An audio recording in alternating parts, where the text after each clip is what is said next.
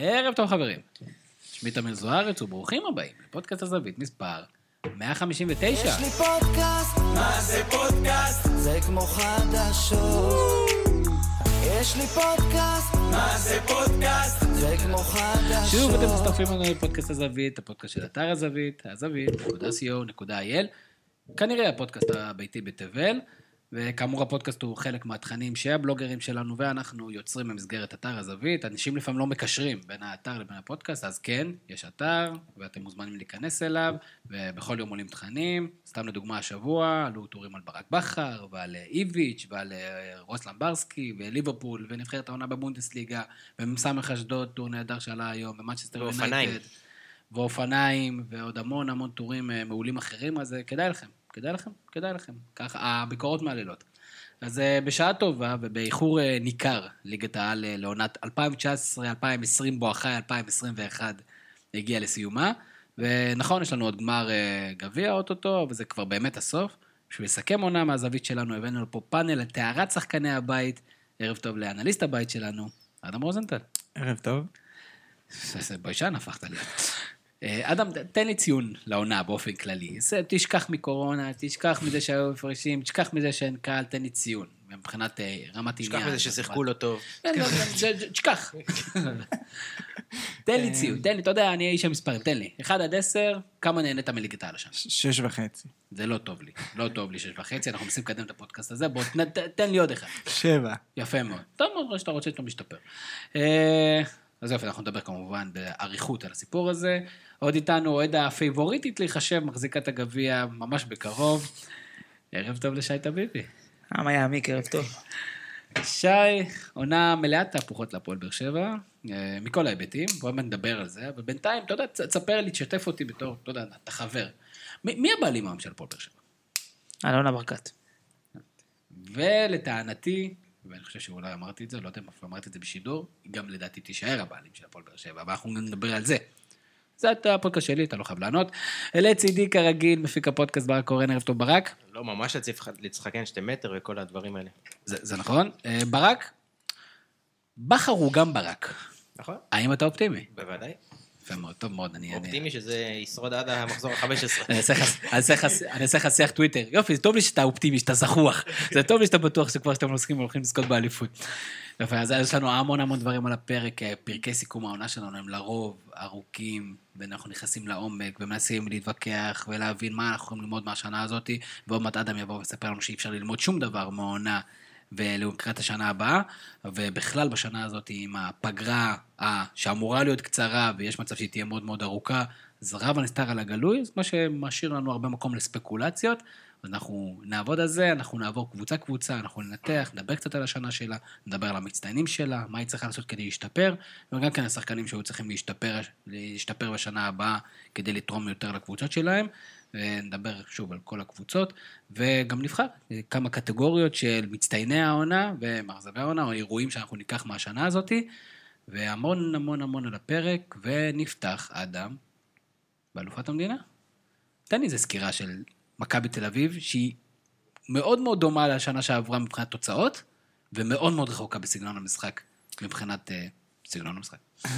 אה, כן, לא, לא רק סגנון המשחק, גם הקבוצה עצמה. אה, זה ממש שתי קבוצות שונות. הדבר, הקו המחבר הכי חזק ביניהם זה איביץ' כמובן. וגם מבחינה, מבחינת ההתנהלות של איביץ' בתור מאמן בשתי העונות האלה היא שונה לגמרי. אם עונה שעברה הייתה עונה של מלא רוטציות, חוסר ודאות בתוך הסגל, מלחמה על ההרכב בכל שבוע, קבוצה סופר לוחצת, מאוד מאוד, יחסית התקפית, מאוד אה, אה, רצה קדימה, מאוד לוחצת מאוד גבוה, משחקת באינטנסיביות מאוד גבוהה.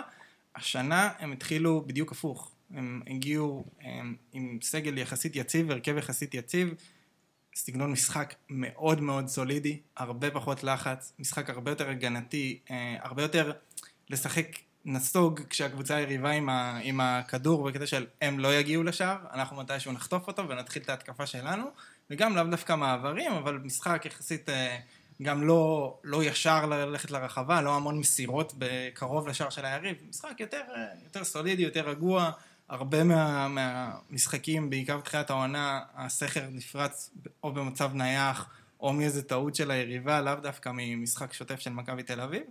אה, ובאיזשהו שלב, גם בתוך העונה הזאת היה איזשהו סוויץ', בעיקר עם החזרה של גולסה ואצילי.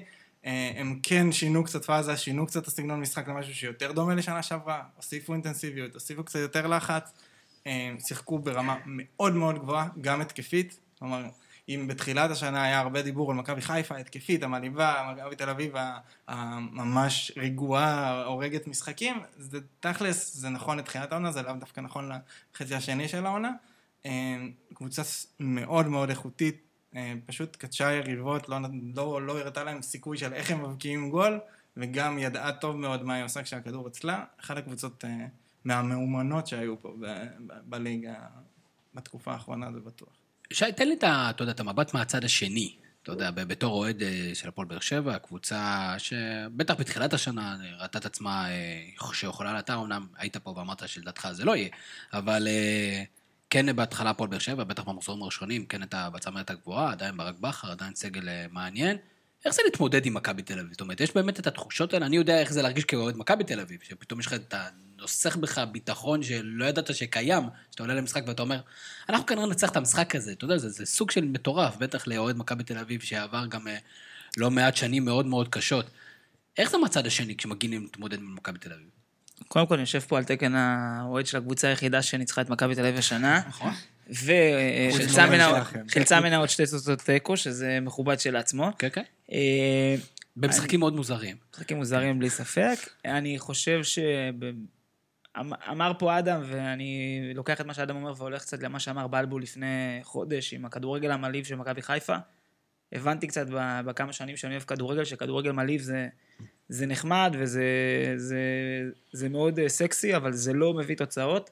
מכבי תל אביב, כמו שאתה אמרת וכמו שנאמר פה על ידי אדם, ואני חושב שגמרו את ההלל עליהם מבחינת, ה, מבחינת המילים שאמרו, היא, היא לא מתעסקת באיך הכדורגל שלה בהכרח נראה, איביץ' בא לפה עם מטרה אחת ברורה, להביא תוצאות, ואתה כשאתה יושב מהצד, אני זוכר את הימים שהיינו מחכים בשירים ושערים, מחכה, לא היה טלוויזיה, לא היה הכל, לא היה היה משודר, והיית יודע שמכבי 88-87 בשידור, דריקס ישים איזה גול דקה 90 כי זה מכבי וזה מה שיהיה, אז הייתה את אותה תחושה ב-2020 שאתה מחובר לכל המדיות בעולם, מכבי תל אביב תיקח את המשחק, לא משנה כמה אפור זה, לא משנה איזה הרכב, אתה כבר לא הגעת למצב שאתה מסתכל מי חסר, מי יש, המכונה כל כך משומנת, כל מי שנכנס זורם פנימה. אני חושב שאם הייתי העונה הזאת אוהד של מכבי חיפה, שכביכול קורא תיגר על, על מכבי תל אביב, הייתי סופר מתוסכל, אתה לא יודע מאיפה אובדן הנקודות יגיע, אתה לא רואה אף אחד בדרך שיכולה לעצור אותה.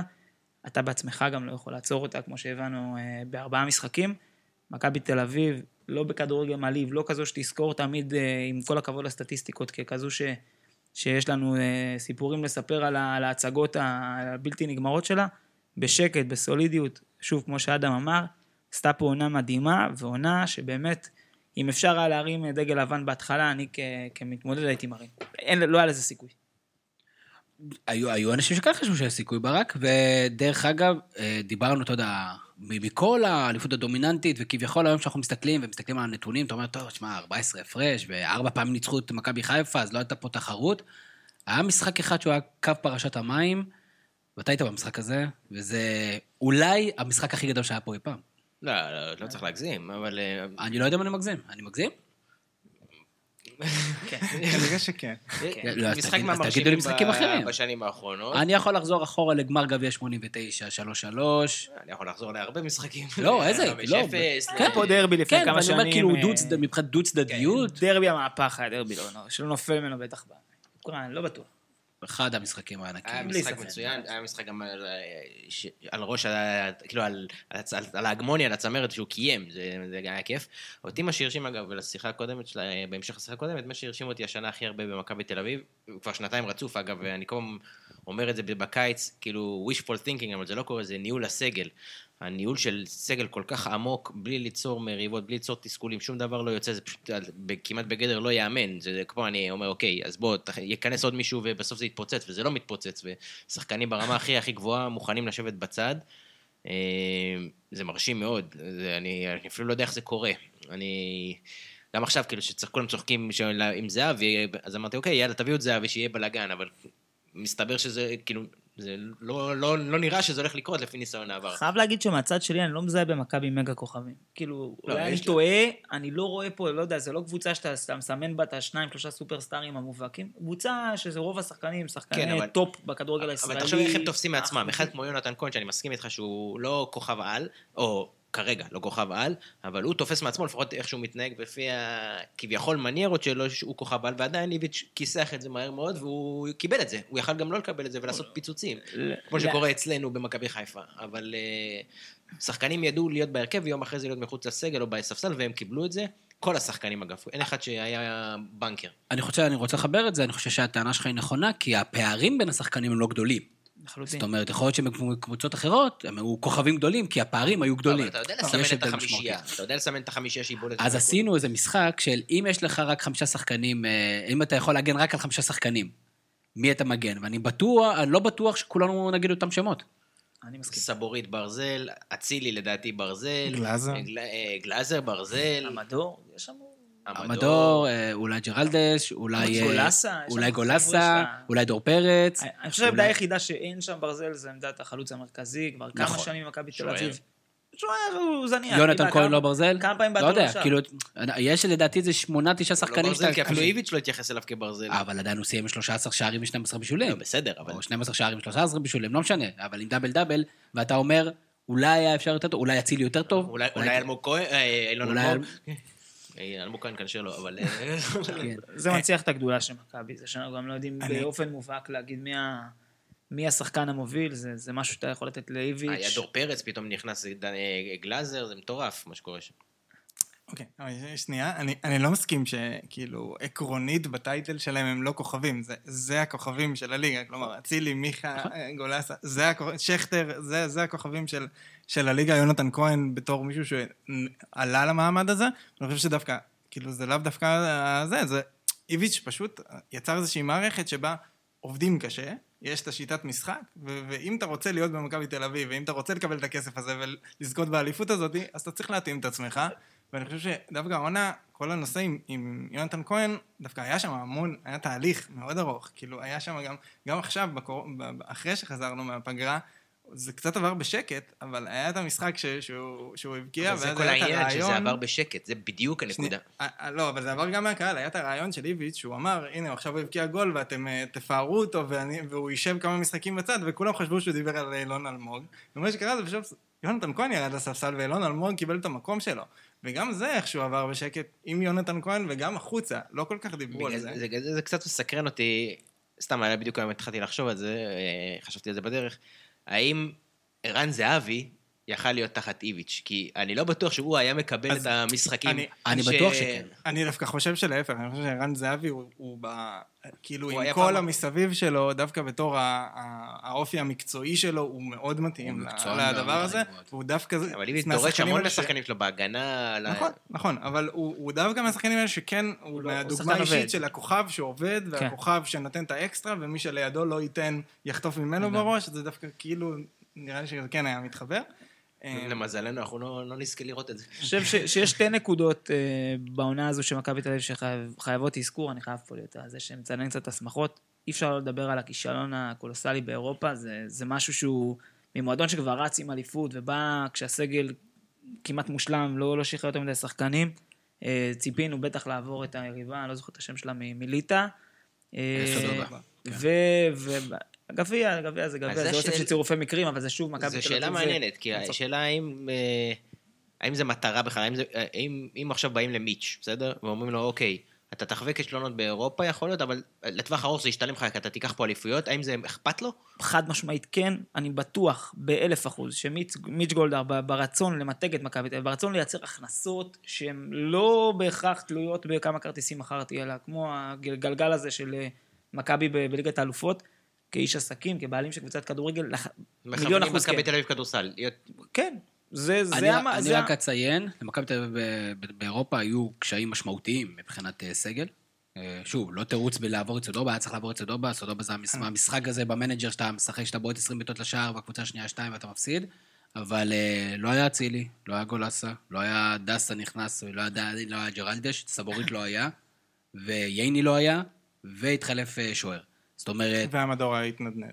כן, זאת אומרת, הוא רק נכנס. אז כן, אה, אבל- אז אבל- היו הרבה מאוד אה, נסיבות האמת מקלות, ועדיין זה כישלון. ועדיין מכבי תל אביב והאמת קבוצה שהייתה שאיביץ' צריכה... התראיין על זה ממש היום, הוא התייחס ספציפית לזה, הוא אמר, זה הכישלון היחיד או הכי גדול שלי, זה שלא התחלנו להתכונן לאירופה והוא גם מינואר. סוג של רמז ברעיון הזה, שבגלל שהוא לא מזהה היתכנות להצליח באירופה שנה הבאה, הוא יכול להיות שהוא... יכול להיות שזאת סיבה. אני- הוא- בוא- הוא בוא ציין את נדבר זה על ב- זה הוא- שנייה. הוא ציין את זה במפורש. אם שהוא- אנחנו איביץ', אנחנו נשארים במכבי תל אביב עוד שנה? לא. מה ההבדל בין, דיברתי על זה גם עם מישהו, מה ההבדל בין הסוף שנה הקודמת לסוף שנה הזאת? לא, גם שנה שעברה לקח אליפות לא. ב-30 הפרש. מה, יכולת להגיד בדיוק אותו אה, אני איתה משפט. פה, אני איתה. ברגע שאתה אומר, אין לי את האתגר אה, לעשות אה, משהו משמעותי. לא, הוא לקח אליפות שהוא רמס את הליגה. יש, הבדל בין לעשות את זה פעם אחת בלי אירופה, שזה נראה סוג של מקרה כזה, הליגה חלשה במרכאות וכל הדברים האלה, לבין עשית את זה שנתיים, לא. אגב, אני קשה לי עם זה. כי גם אותו, אנחנו חוזרים ל-The Last Dance של שיקגו, גם פיל ג'קסון שהם רצו שלוש פעמים וחזרו לעוד, כאילו, הוא, הוא, הוא, לא מאמן, הוא לא מאמן בן 50 ש... הוא מאמן צעיר, הוא צריך להיות רעב. אלא אם יש לו הצעה ביד, שאתה רואה שהוא עוזב לקבוצה יותר טובה, אני, אני ש- לא רואה, אני חושב שאם הוא עזב בגלל כל מיני סיבות של אירופה או זה, אני... אני, לא מכבד, לא מכבד. למי- הטענה? אני לא, אני לא מבין את הקטע הזה של השגתי את הכל. אני לא מבין מאמן צעיר שאומר השגתי את הכל. אני לא יודע אם זה השגתי הכל, אבל אני חושב שמפה אפשר. רק לרדת. זאת אומרת, אתה לא, אתה... סבבה, בשביל זה אתה מאמן. צריך לדעת גם מתישהו. גם פפ וכולם כאילו, זה... אז אתה יכול לא לאמן. אני חושב שיש פה אלמנט גם כן של הפגרה הקצרה. אם הוא, הוא יכול כנראה למצות, או רוצה למצות הזדמנויות בליגות אחרות, אני מאמין שאם הוא היה כבר אומר, אני נשאר, או זה, אז הוא מבין ש... זאת אומרת, שכל ה... אז תגיד, אני רוצה להתקדם. אה, זה שמיציתי, המשפט מיציתי, אני אני לא לא חושב אני שהוא- לא אוהב לא אותו. חושב שהוא אמר, אני לא לא שמעתי שהוא אמר, קראתי את הרעיון, אני- אבל לא ראיתי כן, מיציתי. אני לא חושב שמיציתי. אני חושב שהוא הוא הבין שהוא לא יכול לעשות קפיצת המדרגה כרגע באירופה, עם הקבוצה. הקיימת, בסיטואציה הקיימת. אני מאמין שמכבי תל אביב כן, ואנחנו גם רואים את זה בראיונות. גם כי אנחנו רואים את זה ברשתות החברתיות לגבי חלק מהזרים של מכבי תל אביב, ואנחנו גם רואים את זה בראיונות של גלאזר ושל יונתן כהן. יש פה כמה שחקנים מרכזיים במכבי תל אביב שמכוונים החוצה בצורה די אה, גסה. סבבה, על אחת כמה וכמה, בוא, לא, כאילו, שוב, אם יש לך הצעה, ואם אתה מאמין בעצמך, אם המטרה זה לעבור למקום אחר, סבבה, אבל הוא אומר בראיונות, גם היום, הוא אמר, יכול להיות שאני אקח שנה חופש. אני לא מבין את זה. לא, אני חושב שזו אמירה כזאת של, מבחינתי אני לא ממהר לשום מקום, ואני אקבל החלטה שמתאימה לי, ומבחינתי אפילו לקחת לשבת שעה, שנה, עד שאני אמצא את ההזדמנות שמתאימה למה? לי. למה? שאני לא... אני- הוא גם, אני- דרך אגב, גם אחרי פאוק סלוניקי. הוא גם כן אה, זכה שם בגביע, והוא הלך אה, בשנה. אנחנו לא יודעים מה בניין האישיות, אנחנו לא יודעים מה עובר על אנשים בחיים. כן, הקורונה, גם- דרך אגב, שנה הרבה דברים לאנשים. יכול להיות שיש. פה סאבטקסט, לא דרך אגב. של מה שקרה שנה שעברה, שעכשיו אני יכול לזהות את זה שקיץ שעבר לא הגענו מספיק מוכנים, יכול להיות שהוא מזהה שעכשיו אני לא חושב מבחינתו הוא לא תל אביב יש מרוצה. כל סיכוי להצליח באירופה השנה. אה, דרך לא. אגב, וגם זה יהיה משחק אחד ולא שניים, מה שמעלה עוד יותר, אה, נותן את המזל על העניינים האלה. אה, איביץ' זו- סוגיה. אה, בואו נדבר קצת, אה, יוסי מדינה באדיבותו המדהימה שלח לנו אה, נתונים, אז הנתונים של מכבי תל אביב מהשנה באמת בלתי נתפסים. אה, רצף של 38 משחקי ליגה ללא הפסד, עד שנעצר, רצף השני הכי ארוך בתולדות הליגה. אה, שווה לרצף משנה שעברה. זאת אומרת, זה שנתיים של 38 משחקים. אה, דרך אגב, כל אוהד מכבי תל אביב שיגיד שהוא לא יתבאס מההפסד הזה, הוא שקרן. אני מצטער, חברים, אבל... כן, ברור שאני תמיד מתבאס, גם כן המשחק הכי... הכי אה, לא חשוב כביכול. רצף של 38 משחקי חוץ בליגה ללא הפסד, זה שיא ליגה של כל הזמנים. ולדימיר ריביץ', אני לא יודע, זה לא מפתיע אותך, הוא מאמן עם אחוז ההצלחה הגבוה ביותר בתולדות הליגה הבכירה בישראל. זה לא 80 יישבר גם. זה 81 וחצי אחוזים, שאתה אומר לעצמך, איפה איבדו 19? נכון, כזה, איפה הלכו 19 אחוזים? אה, אלירן עטר, אה, תל אביב קפץ אה, העונה למקום השמיני בטבלת הכובשים של כל הזמנים בליגה במדי מכבי תל אביב, כנראה ששם זה ייעצר. זה עונה מטורפת, בואו נדבר, השחקן המצטיין, האם יש לנו קונצנזוס?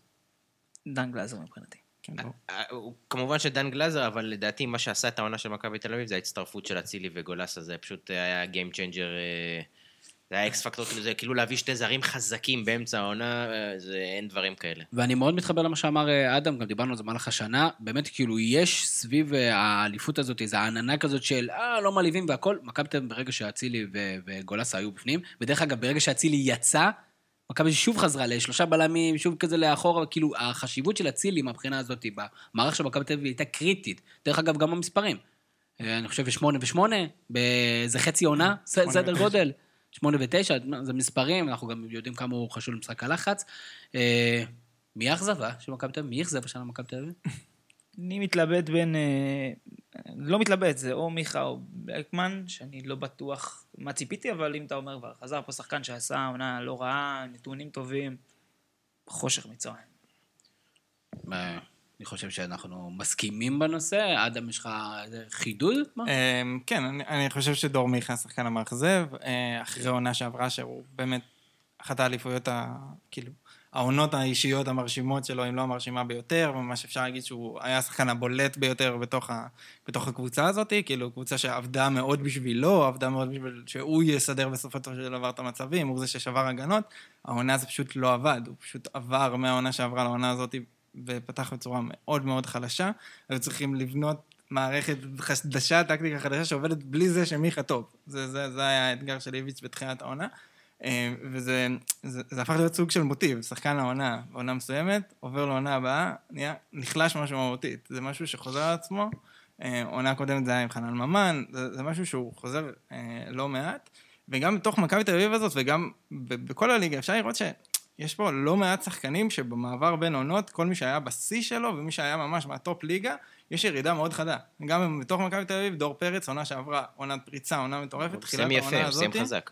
פציעה לא פשוטה, פציעה... לא, כן, אבל עד זה- הפ- עד הפציעה הוא היה פחות טוב. אירופה, תחילת הליגה, הוא פתח, זה היה נראה משמעותית פחות טוב, גם הוא, גם מיכה, וזה משהו שהוא הוא חוזר על עצמו לא מעט. גם גייני עבר לעונה הזאת אה, הרבה פחות טוב, משהו שחוזר על עצמו ממש הרבה בליגה. האכזבה שלי, זה אגב באופן רוחבי, הרי כל השחקנים במצב דומה בליגה, ואני חוזר על המנטרה הזאת, ואפילו שאני מבין את הסיטואציה, זה מכל אותם שחקנים שהתייבשו שנה שלמה, בדגש על הצעירים המבטיחים, שלדעתי, והגישה שלי זה שהם שרפו שנה בקריירה, בדגש על מתן חוזז, גם אילון אלמוג, למרות שבסוף הוא קיבל בגרביץ' קצת דקות, אה, ויש עוד כמה, אפילו פיבן, אה, לא, אה, לא פיבן, הבלם, שחר פיבן. פיבן. פיבן, כן. כל מיני כאלה שהם שרפו עונה לדעתי קריטית בק- בקריירה. אני לא אוהב את זה. אני לא אוהב את זה. גם, אגב, גם אני אגיד פוזיציה לא פוזיציה, גם מכבי חיפה, שחקנים שהם כביכול פרוספקטים או כישרונות ש... שיכולים לשחק, צאו החוצה לשחק ואל תשרפו. שנה בטח בגילאים האלה הספציפיים. זה לא אפילו הגילאים המאוד צעירים, זה גילאים שכבר הם צריכים לפרוץ ולשחק. היו רגעים שהסכמתי איתך וניהלנו את השיחה הזאת פה כמה וכמה פעמים, אני חושב שבהינתן אה, יתר הקבוצות בליגה, רמת המאמין, אני לא רוצה לרדת פה לכל הרזולוציות, אני מעדיף להיות שחקן סגל 18-19 במכבי תל אביב, על כל ההיבטים, וראינו מה זה עשה לקריירות אני של לא בטוח יונתן כהן, אני ראיתי- ראיון- עם מתן חוזז ב- אה, בעובדות לא חשובות בספורט, אתמול. מה הוא יגיד? ולא, ושאלו אותו, מה, אה, על איזה צעד בקריירה אתה מצטער? מה הוא אמר? בסדר, יצא ברור. לא, אני אגיד לכם, שהוא זה יצא מצחיק. החוצה, נו, ברור, כן, אבל בסדר. לא, זה, זה לא ברור בכלל, בעיניי זה אפילו מפתיע, ואני לא מבין למה הוא אמר את זה, אבל הוא אמר, זה ששנה שעברה יצאתי בינואר. כן, אבל- אבל אם הוא חיפה." יישאר ו- ושם הוא שיחק וכבש, ואני לא יודע... אבל אם הוא יישאר עוד. שנה אחת, אם הוא יישאר עוד שנה הבאה, וזה יהיה אותה ש... במקרה יהיה אותה שנה, אז הוא עוד ש... בסוף שנה הבאה הוא יגיד, אוקיי, fuck, שרפתי שלוש שנים מהקריירה שלי, זה יהיה טעות. אני חושב שאני בסך- לרוב מסכים איתך בנושא הזה, זה מעניין לראות מה השחקנים אומרים. גם אין לו את צפי להיות שחקן מאוד מאוד מוביל, כלומר, יש בפניו בתואר, היה יונתן כהן שהיה ברור לפניו, היה אילון אלמוג שהיה ברור לפניו, יש כאילו כמה שחקנים שזה ברור. נגיד פיבן זה לא ברור, אבל אה, כן, אחד שנה כזה, שעברה הוא שיחק... אה, אחד עונה כזה, ואני. מניח שיש עוד כמה ששכחתי, חבל. אגב, גם כל מיני שחקנים כאלה ש... כל מיני דוד זאדה כאלה, כאילו, זה שחקנים שהם, כאילו... יושבים, בסדר, אבל זה שחקן שברמה של הליגה שלנו ובהיצע של הליגה, ברור ש... אני לא מאשים לרגע מכבי תל אביב והם עושים מה שהם גם את צריכים. השחקן אני עצמו אני מאשים לא- אותו, אני- כן מאשים, כי ההיצע כל כך נמוך, והוא יכול כן להיות שחקן בולט בקבוצה אה, מובילה. אז אני, אני אגיד עוד משהו אחד, ואנחנו נסיים את הדיון הבאמת ארוך, אבל המייצג את זה למכבי תל אביב. אה, אני התאכזבתי שם עם מאור קנדיל, חושב ששנה שעברה הוא היה ממש ברוטציה עם אלי דסה, גם אולי בגלל שיקולי חוזה כאלה ואחרים, אבל הוא היה טוב מאוד. והשנה אה, זה התחיל מאירופה, רע מאוד אה, באירופה, איבד המון והכל, אני באמת, באמת, באמת חושב שהוא לו שחקן אדיר על יכולות. הראש, גמרנו. וג'רלדש באמת היה הפתעה עצומה, אני חושב שמכבי תעשה, טעות עצומה אם היא, לא היא תעשה יכולה- הכל היא יכולה לממש זה. את ה... אה, להבנתי יש שם איזה סכום כסף מאוד קטן בתוך הפייר פליי, והם רוצים לדעת אם... אה, אני, אני לא יודע, שוב, אה, הכל זה, אתה יודע, שברי תקשורת. ואתה, אני שואל הוא שחקן שהיית שובר, כאילו היית אני- מתקרב לפייר פליי בשבילו? כן, אני חושב שכן. ולא להמר על חלוץ נגיד? קראנו שרוצים את, את קונט מביתר ירושלים. לא מאמין, אין? סיכוי. לא מתאים למכבי תל אביב. לאיזה בית סוהר? מה, לא, קונט הוא אה, שחקן מאוד חמום מוח, מאוד חמום מוח. היה שלושה אדומים השנה? כן. זה אלה רק שנשרקו. אה, טוב, זו הייתה מכבי תל אביב, ומה צריכים לשפר, יש לנו, אנחנו יודעים מה הם צריכים לשפר, גם דיברנו על זה כל השנה. לא. הרבה, לא הרבה. אגב, סתם שאלה, הם צריכים בעיקר לשמור על הסגל. עוד משהו קטן באותו הקשר, אה, יש אה, הרבה חבר'ה שמתחממים על הקווים בביתר תל אביב, וזה גם אה, בביתר תל אביב שצפויים להתקדם, שזה גם עוד בהמשך לשיחה הקודמת. אדם, יש מישהו בביתר תל אביב, בת ים, שאתה חושב יכול בשנה הבאה להיות שחקן אה, סגל במכבי תל אביב? סגל כן, אני חושב אבל שהמערכת של מכבי תל אביב כרגע עובדת ברמה כזאת שיש עוד שלב ביניים. כלומר, של מ- עוד קבוצת ליגת על, כן, חדרה, סלאש בדיוק. נס הפועל חיפה הופכת. להיות התחנה הטבעית כרגע. אה, לדעתי יהיה לפחות שניים, שלושה שחקנים בהפועל חיפה הבאה, ואז השלב הבא זה מכבי. תומר אלטמן, שעשה השנה, לדעתי, חצי עונה- טובה בהפועל חיפה, אתה רואה אותו חוזר למכבי תל אביב? אה, השנה? נראה לי שהוא ימשיך בהפועל חיפה לעוד עונה. ותומר אלטמן הוא שנתיים מעל אה, נכון. השנתונים שכרגע בביתר תל אביב, הוא נתן חצי עונה בביתר תל אביב בתור השחקן המבוגר בן 21. אה, רוב החבר'ה שם בני או 19 או 20, זה כאילו שני שנתונים שבדרך כלל נשארים אה, חריגי גיל בקבוצות אחרות. ומכבי מוציאה אותם לשחק. שמו אותם בביתר ועשו תל עונה אביב. טובה מאוד ביתר תל אביב. עד הסוף, עד שהם הבטיחו פלייאוף עליון ואז הפסיקו לשחק. אוקיי, טוב, הם ישראלים בכל זאת. טוב, מכבי חיפה, ומכבי חיפה, אה, ברק, בוא ניתן לך לזכור את מכבי חיפה, אתה יודע, אתה מכיר אותם קצת, שלום שלום. ו- אבל יש, אה, השנה הזאת נגמרת בסוג של אכזבה, מצד שני, עמידה ביעדים שאתה לפחות הצבת להם, ולמרות שהם אה, סיימו עם 70 נקודות? סיימו עם 70. כן, כן, הם עברו, עברו, עברו 70. עברו, עשו 73 לדעתי. כן. ואז למעשה אתה אמרת, אני אהיה מאוד שמח אם אנחנו נהיה במאבק אליפות, ניקח 70 נקודות ונכין את הקרקע לשנה הבאה, ועושה רושם שאם מכבי חיפה תשמור על רוב הסגל שלה, פלוס עם כמה חיזוקים, פלוס בכר, אז זהו. אז זה לפי התכנון. אז זה בדיוק, כן ולא. אוקיי. החלק הראשון שלך נכון, ומדויק ואני מרוצה, ואפילו אף יותר מזה, כי גם הוספנו לדבר הזה גם אה, משחק כיפי ו- והנאה. מעולה, מדהים, נהנינו, היה כיף מאוד מאוד מאוד מאוד. אה, הבעיה עם החלק השני של המשפט שלך, שכל מה שעשינו לא קירב אותנו, אלא השאיר אותנו באותו מרחק, ו... ואף יותר מזה, במשחקים הישירים, נראינו שם, נראה כאילו המרחק גדל. אם אתה מנטרל את המשחקים הישירים, פחות או יותר עוד היינו קרובים למכבי תל אביב, אה, אבל... אבל... אה, אבל... יש פה פרצופים של אנשים, אנחנו עוד מעט ניתן אבל לאנשים המשחקים להתבטא. הישירים הבינו שאנחנו כנראה, שעם כל האופוריה שהיינו בה, או שאנחנו בה, אנחנו כנראה עדיין לא מספיק קרובים, וזה אה, משהו שמעיב מאוד על העונה הזאת, המשחקים הישירים האלה מול מכבי תל אביב, דגל שחור ובעיה שצריך לפתור, ואני לא יודע איך. ואדם, המשחקים האלה בכלל התנהלו שונה לגמרי. כל משחק היה אחר לגמרי, וכאילו מכבי תל אביב אמרה, אתם רוצים לעשות משחק פתוח, ננצח את המשחק פתוח, אתם רוצים לעשות משחק סגור, אתם רוצים שאנחנו נתקוף, אנחנו ננצח, אתם רוצים שאתם תתקפו, אנחנו ננצח. כן, אה, המשחקים עצמם בין מכבי תל אביב למכבי חיפה הראו אה, מצב אה, לא טוב למכבי חיפה, אני מסכים. זה, זה היה תצוגה גם מבחינת, אה, אני חושב שזה לא מעט אה, עמדת המאמן וההכנה ספציפית למשחקים האלה והיכולת להתאים למשחקים האלה. מכבי תל אביב נמצאת בתוך, אה, הייתה בתוך שיטה ש... כוללת הרבה התאמות ל- ל- ליריבה, למרות שהיא מגיעה פיבוריטית ולמרות שהיא חזקה, ולכן התאמה למכבי חיפה ספציפית זה לא היה משהו מיוחד בשבילה. את האמצע. הכין את הקבוצה כל פעם, כל משחק הוא הכין למשהו אחר, בלבול בהתחלה עדיין היה עם השלושה בלמים, היה, עשה את המערך המיוחד שלו עם רז מאיר ובלי שרי שם במשחק הראשון, מכבי תל אביב התאימה את עצמה למצב הזה. משחקים הבאים זה היה עולם אחר, ואיביץ' פשוט התאים את זה. חיפה עברה למשחק שהוא יותר פתוח, יותר לחץ, יותר אה, משחק כזה.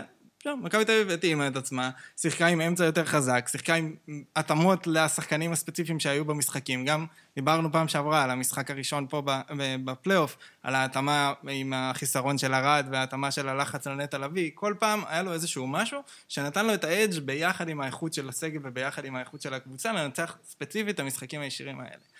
אני פחות מסכים עם ברק עם החלק הראשון של מה שהוא אמר, כי אני חושב שדווקא יש פה מצב מוזר כזה, כי עצם זה שיש את הפלייאוף וזה שמכבי חיפה שיחקו נגד מכבי תל אביב ארבע פעמים, זה הפער. כלומר, מכבי חיפה דווקא ייצרו קבוצה ושיטת משחק שמול כל קבוצת הליגה שהם לא מכבי תל אביב, הם פשוט יכולים לנצח, אמרנו זה. מה שאמרתי, אותו דבר. אבל. אמרת שהם לא אה, הורידו את הפער, זה, זה לא, לא, זה לא אמרתי היה ככה. שהפער לפני. נבע אמר מהמשחקים שהפעם נבע. מהמשחקים הישרים. כן, אבל- שההפך, דווקא אם אתה מנטרל את המשחקים הישירים, אנחנו מאוד קרובים. סבבה, אבל מה שאני רוצה להגיד, אז סבבה, יש פה איזה מצב מיוחד כזה, זה מצב כזה שדומה ל- לכדורסל, ל-NBA, שיש אלופה כזאת הרבה זמן, ואז אה, הקבוצות אה, עושות התאמות רק בשביל לנצח אותם בגמר.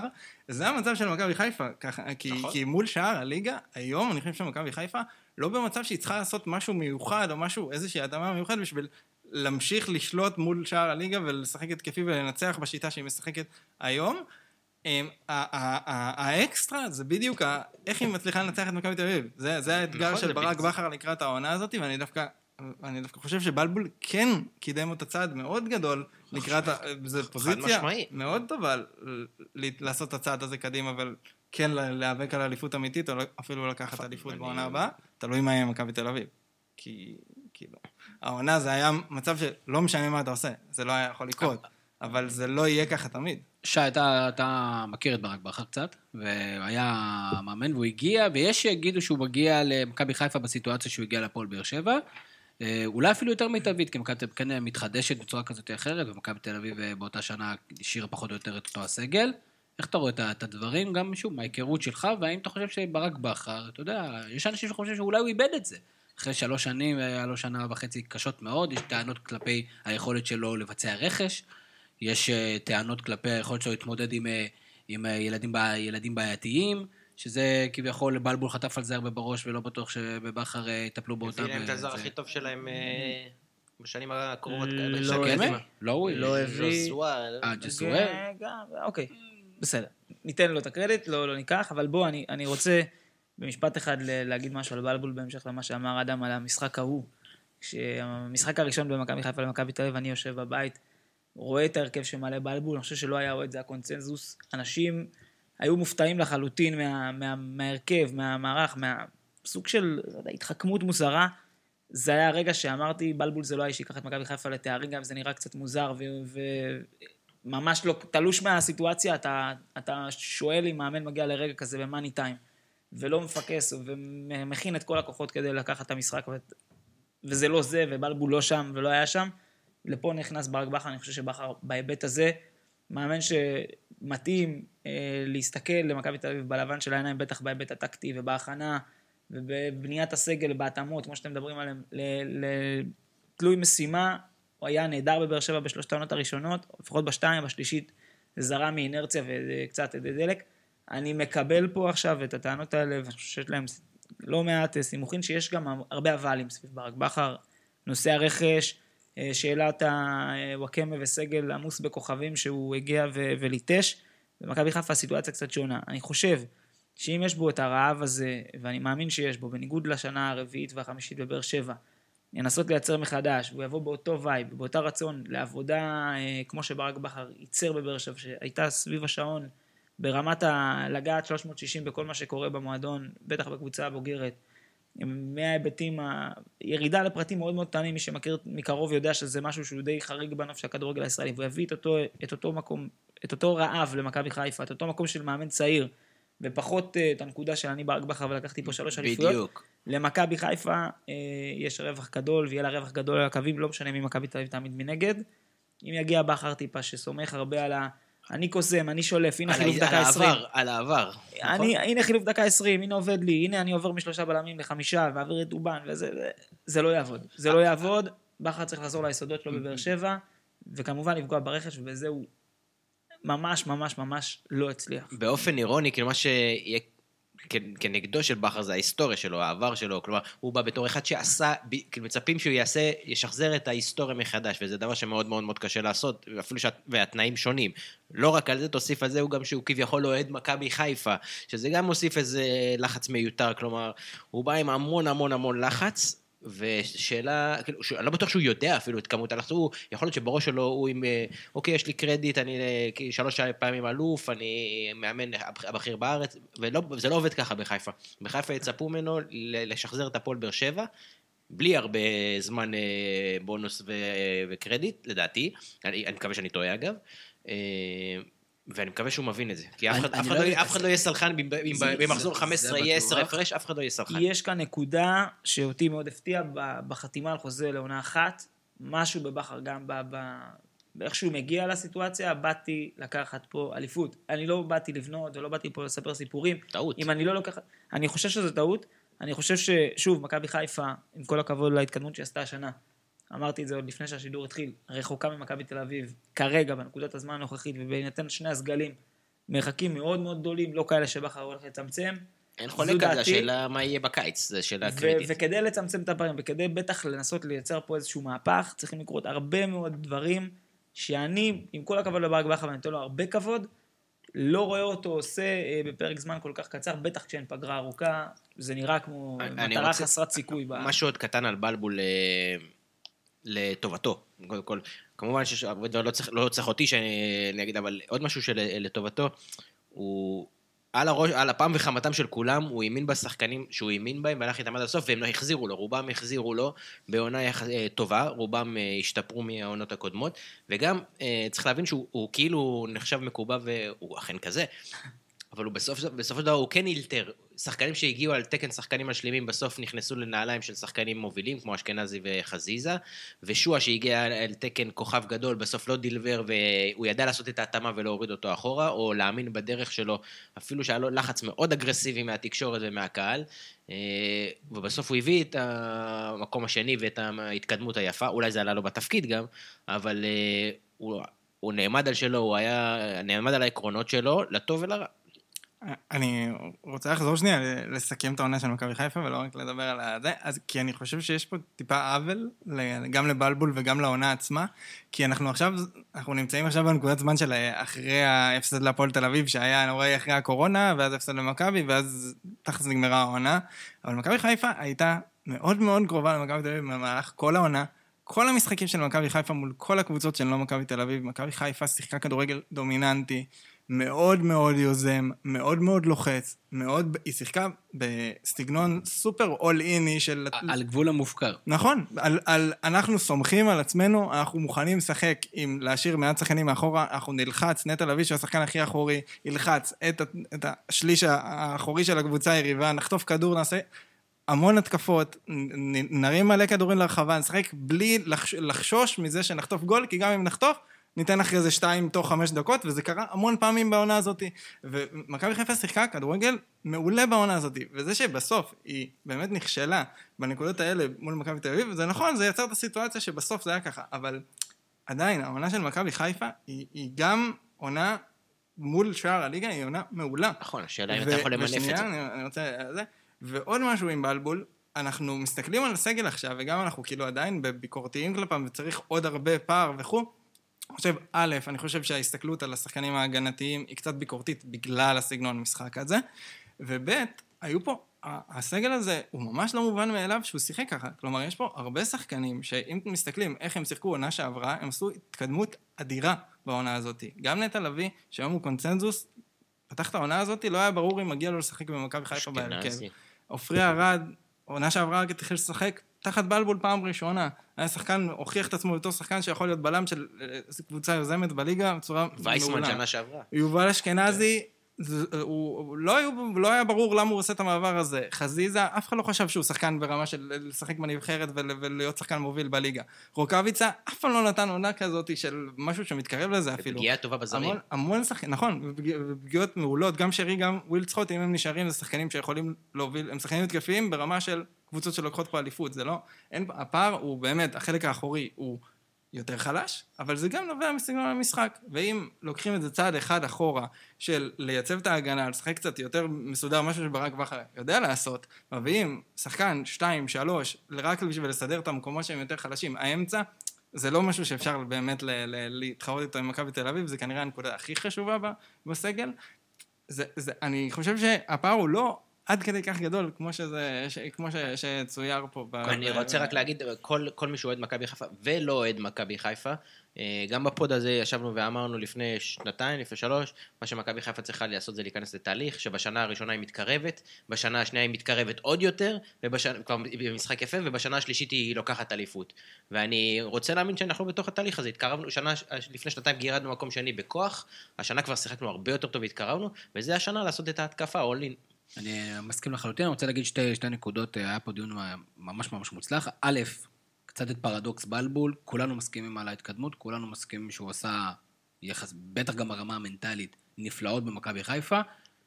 ועם זאת, תשאל אה, שחקנים, אה, שאל אוהדים אם רוצים אותו מאמן שלהם. לא בגלל אני- זה, אבל, רובם כי, יגידו אבל לא. הרבה מזה, בגלל. שבכר על השולחן. זה... זה- זה- אני זה- חושב- לא, הוא לא שואל בקבוצות. אחרות. לא אני מכבי חיפה, אני אומר בית"ר ירושלים. נכון, כל מי שמטיף... או הפועל באר לזה- שבע. מוזכר אני- בהפועל באר שבע, ואני לא רוצה את אז. אני שנייה כן אדקור את הנקודות שבהן אה, זה נפל, הסיפור הזה, כאילו כל מה שאמרתי, מה בסוף דקר את הבלון וזה. א', ינואר הזה, הוא כישלון, שזה לא רק על בלבול, זה כישלון של מכבי חיפה. נכון. מכבי חיפה הייתה, הייתה במרחק נגיעה מהאליפות הזאת, ידעה שיש לה בור באמצע, היא ידעה שיש לה בעיה במספר עמדות, ולא עשתה שום דבר בשביל לעזור לבלבול לקחת את האליפות למה- הזאת. למה- ו- וגם חזרה, מ-? וגם ו- חזרה מקורונה בלי צוות אה, מקצועי, נכון, שחלקו היה בחו"ל. ו- ו- ודבר שני, זה כן ההכנה למשחקים הספציפיים האלה, שם, המשחקים האלה, שזה הדברים שהכי זוכרים, שם בלבול אבל נפל, עדיין, וזה זה מצחיק. אבל זה ששרי היה בחוץ ומבוקה היה בחוץ במשחק הראשון, זה, אף אחד לא סלח לו על זה, כמו גם הנה שי ציין את זה, אפילו לא בתור שזה מצחיק, כי הם היו בשאר המשחקים, כן? נכון, אבל אה, זה כאילו, זה מין אה, תווית שנדבקה עליו, אגב, בצדק, לא לא בצדק, יש את אה,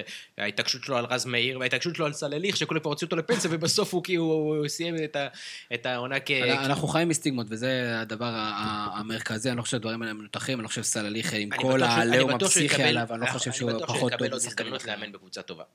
אני חושב שהוא יכול לקחת בית"ר ירושלים כאלה, או הפועל באר שבע במידה ויוסי אבוקסיס הולך, ולקדם אותה משמעותית, בהתבסס על השנה הזאת. שוב, אנחנו יודעים שזה גם לא אומר יותר מדי, ניר קלינגר עשה עונה פסיכית בהפועל חיפה, הגיע בית"ר ירושלים, לא עשה שום דבר. אנחנו יודעים שגם הדברים האלה הם אה, זה, אבל הוא גם עבר כבר בחלק מהקבוצות האלה, כך שגם יש צלקות במקומות אחרים.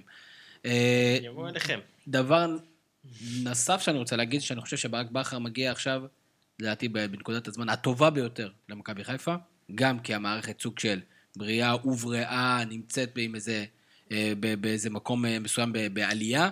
דבר שני, אחרי שלוש או שנתיים או שלוש, תמיד יש איזה סייקלים של קבוצות חזקות מאוד, בטח כשמאמן הולך, אני חושב שיש להזדמנות, אני- אני הזדמנות.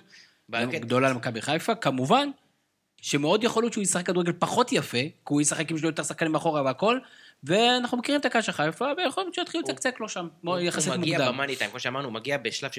אין, אה, לא יסלחו לו, גם עונה כמו טובה שכבר סלחו לבלבול, רוצים אליפות עכשיו בעונה הזאת, ויהיה קיץ קשה. הוא לא יכול להביא את כל השחקנים, יש קורונה, יש אה, התנאי שוק משתנים עכשיו לכולם. אז יכול להיות שעצם זה. שהוא יוכל לשמור על הסגל הקיים יותר טוב, מה זה שאם כבר ייתן לו חלמו יתרון. לשדרג סגל ועכשיו להנחיל פה כוחה, לא יודעת מה, זה כבר לא יקרה יש כנראה. לי בשבילכם רכש, ניב זריאן, חופשי, והוא אוהב מאוד לשחק נגד בית"ר ירושלים.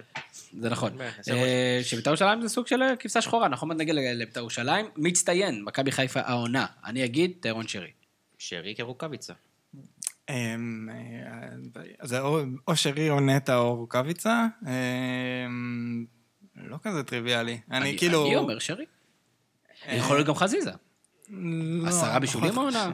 אמ, אני לא מכיר הרבה חלוצים זרים בארץ שעושים אה, עונה כזאת מרשימה. כמו שלא...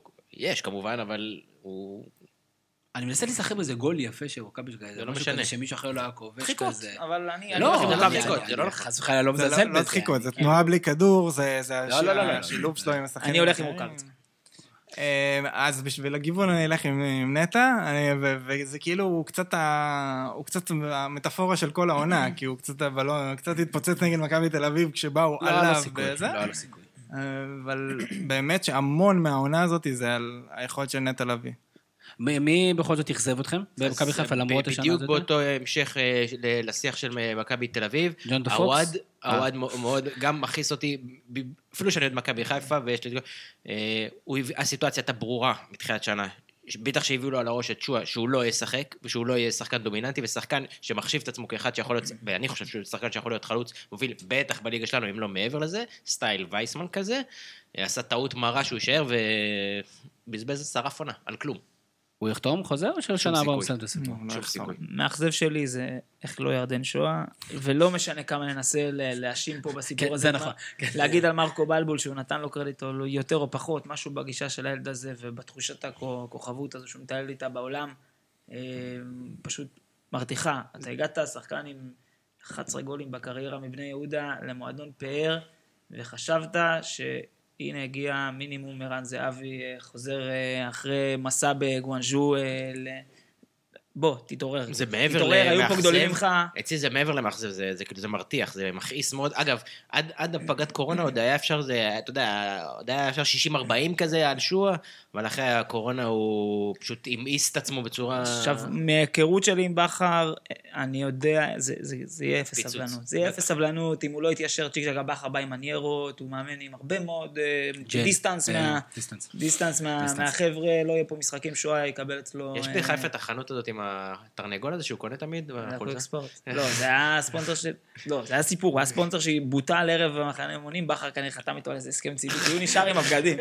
הוא חתם, הוא חתם, הוא היה צריך להיות המלביש של הפועל באר שבע, ורגע לפני, כבר היה יוסטי וזה, חתמו עם איזה שקר כלשהו אחר. בכר כנראה לא עדכן אותו שזה השתנה. נהדר. אה, ממש בקצרה, מה מכבי חיפה צריכה להתרכז בו? מגן שמאלי. אני לא בטוח.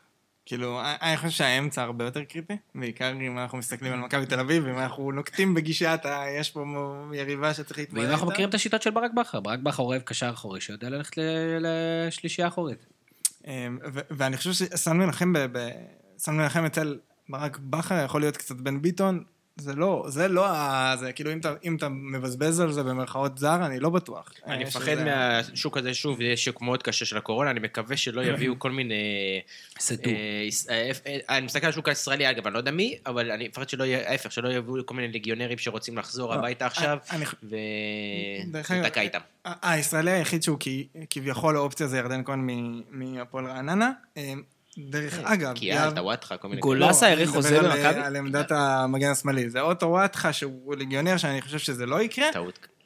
ודרך אגב, יהב גורפינקל, שהוא שאל לפועל חדרה עונה, הוא עשה עונה מעולה. כלומר, אם נותנים לברק בכר בעמדה הזאת, גורפינקל ומנחם להילחם, לדעתי, סגל ישראלי, אם אתה סוגר את העמדה הזאת, זה ואז זה שקר. אצילי או יונתן כהן יחגגו עליו. ויגידו שהוא לא ראוי. שאלתי פה שאלה off the record, שאלתי אם אייל גולס האריך חוזה במכבי תל אביב. אני אגיד פה משהו על תקן מהראן ראדי שהגיע לפועל באר שבע, אם יש סיכוי כזה ומכבי חיפה יכולה. להשיב בנים אני לא חושב שגולסה גולס- יגיע למכבי. חיפה. למה שיעשה את זה לעצמו? אין שום סיכוי. הבן אדם חתך, כש- כשעוד היה לו סימפתיה למכבי חיפה, חתך להם פעמיים, אז עכשיו הוא יחזור? שום סיכוי. אוקיי. אני גם- אני גר בדרום, אני לא מתעדכן בחדשות. אה. בכל מקרה, יהיה מכבי חיפה כרגיל, כמו בכל קיץ, רק הפעם כנראה עם קצת יותר אה, סיבות. יהיה מאוד מאוד שמח אה, במקומונים, ויש אה, קיץ קצר. אה, אז אנחנו נראה איך זה, הדברים האלה מתפתחים. אין הרבה זמן לברק בכר את הקבוצה, זה נכון. אבל בגדול צריך לשמר את הסגל. עוד קבוצה שתהיה מאוד מעניינת בחדשות, כי פשוט כנראה שמישהו יבוא ויתראיין בחדשות, ויתראיין בחדשות, ויתראיין בחדשות, זו ביתר ירושלים, וביתר ירושלים עשתה שנה, שאתה יודע, לפני שנתיים היו חולמים על שנה כזאת. אני יודע, הם לא שיחקו את הכדורגל הכי יפה, אני יודע, הם לא אוהבים את רוני לוי, גם קשה לי קצת לבוא אליהם בטענות, ובכל זאת 59 נקודות, מקום שלישי ככה יציב, ובאמצע, דיברנו על זה כמה פעמים, איבדו את מיכאל אוחנה לפציעה, קינדה. ואיבדו את גארי קינדה. לא באמצע, גארי- בהתחלה. גדי קינדה. נכון. ובוא תספר לי, שי טביבי, בוא תספר לי על בית"ר ירושלים, תן לי סקירה קלה של איך היה לבית"ר ירושלים, ומה בית"ר ירושלים רוצה כשתהיה גדולה. שאלה פה היא נקודת המוצא, מאיפה אוהד בית"ר ירושלים אה, מסתכל על הקבוצה שלו אה, ביחס ליתר, ושם יש, לאורך השנים הייתה תמיד נטייה לראות את האמת קצת. מעוותת. אז אם אתה מסתכל על זה בצורה אמיתית וריאלית, בית"ר ירושלים בעיניי השיגה את מה שהייתה אמורה להשיג, זו קבוצה עם הרבה מאוד צעירים, סגל חדש, אה, יומור, לא יודע, הכל כמעט היה שם חדש. הגיעה למקום שהייתה אמורה להגיע אליו, עשתה כמה משחקים טובים, כמה משחקים בינוניים, פערים משמעותיים בין משחק למשחק, ראיתי את זה באלה שכן עקבתי. אה, השאלה מה קורה מפה הלאה. העונה הזו של בית"ר ירושלים הייתה עונה לא רעה, אבל, ויש בה אבל, אוהדי בית"ר ירושלים לא אוהבים עונות לא רעות, הם אוהבים עונות שהם זוכים בהן באליפויות, לא היו הרבה כאלה, אבל יש שם איזושהי תחושה שמדובר ב... ביובנטוס, אבל עזוב רגע, קיצור לא, לא, בצד. דווקא לא יובנטוס, יותר נגיד אה, קבוצות כאלה מלהיבות, אבל לא משנה, לוקחים אה, לוקחים אליפות. העיקר יש תחושה, אתה יודע, שביתר ירושלים כל שנה צריכה להיאבק על האליפות, זה לא, אין לזה אחיזה, אה, לא בהיסטוריה ולא במציאות, אבל מהעונה הזו קדימה, אם חוגג מתכוון להשקיע ולהישאר חלק מהמשחק, ביתר ירושלים צריכה לעשות קפיצת מדרגה. השאלה אם כשהיא קופצת, אלה שלפניה לא קופצות גם, וזה לא בעצם אה, סטטוס קוו. אני. חושב שהדבר שהכי צריך להדאיג את ביתר לגבי שנה הבאה, זה מה ששמענו היום או אתמול ממשה חוגג, שאמר שהוא רוצה להיות יותר מעורב. ופה מתחיל אה, החגיגה. יש לך סגל ניהולי יפה שבנית, שיוסי בניון, ומאמן, ואוחנה שעושה משהו שם. לכאורה אתה לא אמור להיות מעורב, או להיות מעורב לאט, מעט. ואני בטוח שברגע שהוא יכניס את הידיים שלו, והוא בן אדם שמאוד דומיננטי, ו... אז יתחיל, זה משהו שצריך להדאיג מאוד את כל שרשרת הניהול של, של בית"ר, וזה דבר שצריך לפתור דבר ראשון. מי מקבל את ההחלטות שם? כי גם כשהוא היה עכשיו עם מאמן רוני לוי, כבר התחילו ביניהם שם חיכוכים. בוא נשים שנייה את העונה הזאת בפרופורציות גם כן, בוא, דיברנו על זה, דיברנו על זה שבית"ר ירושלים, כאילו, מה, מה אתם רוצים? לפני שנה, שנה וחצי כמעט הייתם מפורקים. לפי נתונים שהגיעו אליי מיוסי מדינה, פעם, בית"ר ירושלים מסיימת במקום השלישי, בארבע מתוך חמש השנים האחרונות. זה עוד שנייה בדיחות ארסנל על מקום רביעי. אה, אותי זה מפתיע. הנתון הזה כרגע הפתיע אותי. אני כזה, חשבתי מה שבשלב מסוים אותי זה... ש- זה- שכמו שאומרים לנו, אוקיי, אתם מתקדמים בצורה הדרגתית, מה הבעיה? זה מצוין. כאילו, זה- אנחנו דיברנו הרבה עם אוהדי בית"ר, גם התארחנו אצל... אה, אירחנו את נקש, את האחים נקש, זה- יש להם איזה אישו עם לשחק יפה. וזה יותר קריטי להם מהמיקום, ואת זה אני לא מצליח... גם למכבי. חיפה יש את הקטע הזה. לא. להרבה מהקהל של מכבי לא. חיפה יש את הקטע הזה. ממש לא. שיחקנו השנה יפה וזה היה כיף, אבל זה ממש לא איזה משהו... תשאל עכשיו מישהו אם אנחנו מוכנים לקחת אליפות בלשחק פחות יפה, אף אחד לא ימצמץ בכלל. זה אני לא בטוח אין שזה יותר. קריטי להם מהמיקום. אני חושב שזה, אומרים שזה יותר קריטי מהמיקום, אבל בפועל, אם זה לא מגיע ביחד עם אני תוצאות מסכים. וזה, אז יש אני פה מסכים בעיה. איתך, אבל אתמול הם, אה, כל השיחות בפרקים הקודמים, מעדיף להיות מקום חמישי ולשחק יפה, זה לא מחזיק מים, והם ירצחו את המאמן שיעשה. אני חושב שסך הכל, לכאורה, אני- במרכאות בצחוק. אני אוהב למדוד קבוצות ישראליות אה, לפי יכולות או פוטנציאל הזרים שלהם, בית"ר שלהם היו זרים טובים, כאלה שבהסתכלות ראית זרים שהם קצת מעל הליגה. בסוף, בסופו של דבר, כשהגענו מה שנקרא לישורת האחרונה, גילינו שגם הבוסר שלהם אה, עשה פה, אה, עשה איזושהי, אה, שיחק איזשהו תפקיד, ואני קופץ קדימה, לא בכדי שחקן העונה שלי בבית"ר שלהם הוא שלומי אזולאי.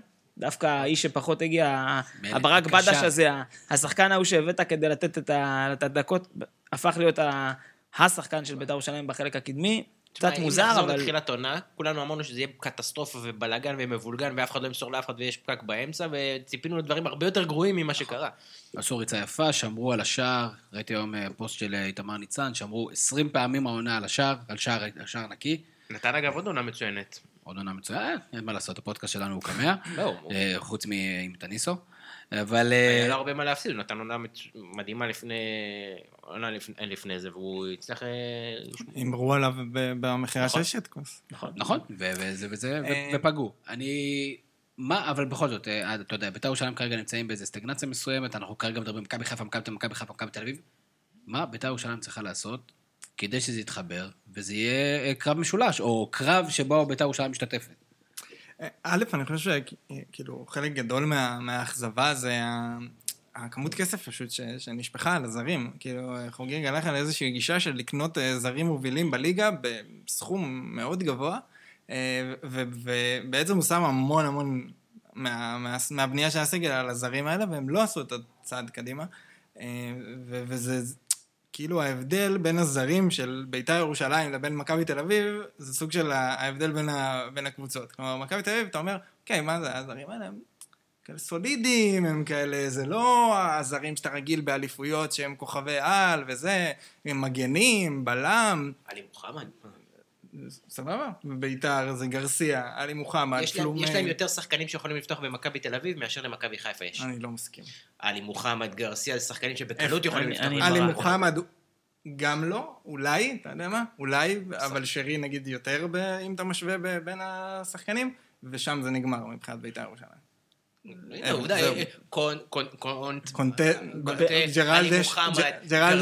ג'רלדש, במשהו שנקרא מיכאל ליגה. אוחנה אה, ב- ב- שהוא טוב, יש להם שחקנים, אתה, אתה, שוב, אבל אתה, אמרת את זה מול מכבי חיפה, אבל לכל שחקן שאתה אומר בבית"ר ירושלים יש שחקן שהוא יותר יציב ונתן עונה הרבה יותר טובה במכבי חיפה. אז קונטה, אתה חושב שבגולמי יש שם איזה משהו שהוא אמור להיות מעל הליגה, אבל הוא נותן שתי משחקים כאלה, ובשלושה משחקים הוא מקבל אדום, ובמשחק אחד הוא רץ קדימה בלי קשר למה שנתנו לו הוראות וסופגים גול, ו- והוא משחק בלם ופתאום הוא מתופקד בתור חלוץ, כי הוא פשוט החליט ללכת עם הכדור עד לרחבה של היריב. וכל הפלייאוף הזה הוא נראה כאילו יש לו אפס חשק להיות פה, אז, אז זה לא, אז, אז זה אתה שבעיקרון, ניסית לשחק פעם ביולי? זה שבעיקרון אמור להיות לו את הכישרון, זה, זה טוב ויפה. אפילו מבוקה, שהיה לו מלא ביקורת על היכולת ההגנתית, העונה עשה את התפקיד שלו בצורה מעולה.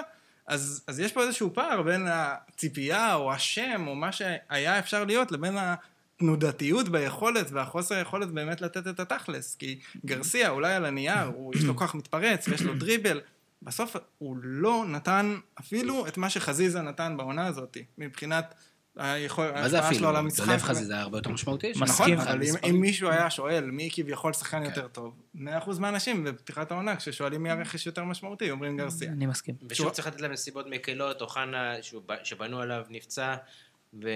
וקינדה... ו- וקינדה ועידן אני ורד, ועידן ורד שהיה פצוע רוב העונה. אבל אני לא יודע אם זה נסיבות מקלות, כי עידן, עם כמה שאנחנו מאוד אוהבים אותו, הוא שחקן מאוד מציע. הוא גם שנתיים כבר מחוץ ללופ, הוא לא שחקן שאתה יודע... ראית שהוא חזר שהוא שחקן. הוא שחקן. שחקן אני מעולה, אבל הוא- לא כזה שמכבי, שבית"ר ירושלים איבדה. היא רצתה להרוויח, אבל זה לא קרה. אז מה, בית- איך בית"ר ירושלים קופצת את אה, קפיצת המדרגה הזאת? איך היא שוברת את תקרת הזכוכית הזאת? איך היא מעמידה את עצמה בשורה אחת עם שתי הקבוצות המובילות? בואו, תנו, תנו, תנו טיפ למשה. שוב, דיברנו על... רמי גרשון. פנוי, לא? שוינפלד. שאלה פה לאן אתה מכוון, לאן אתה מכוון מבחינת... ה- אליפות, בית"ר ירושלים, לא, אה, אני מדבר על- בירת על- ישראל. לכוון מבחינה תקציבית, מבחינת הרצון להשקיע. עד שאין לנו את ה... זה נעלם מאוד משמעותי. ברגע שנבין לאן חוגג והמטבעות הווירטואליים שלו הולכים, נדע לאן בית"ר ירושלים הולכת. כי כבר למדנו שהכנסות אה, שהן לא כסף בעלים, לא גדולות שם, בטח לא בעידן הקורונה.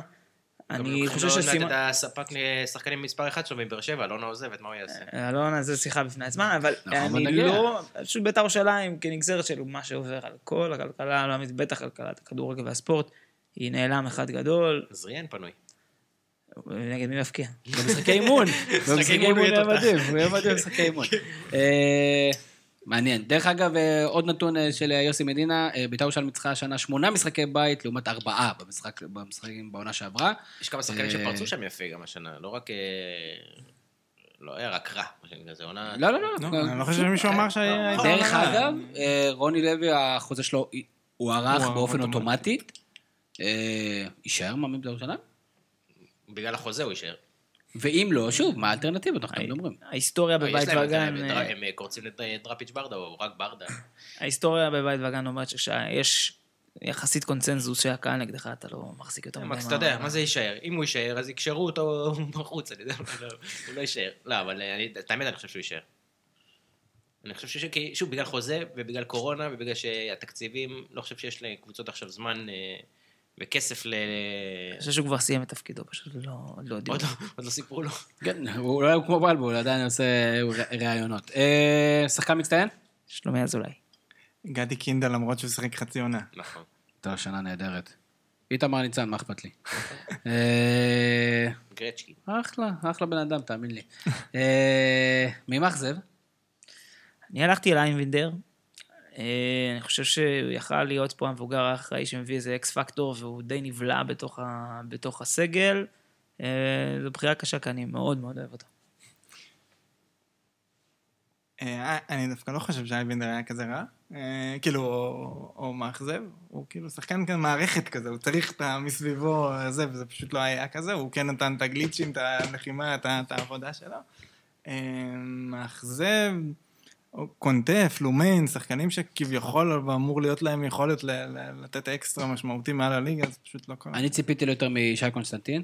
חשבתי שזה אחלה החתמה. ואני חושב ש...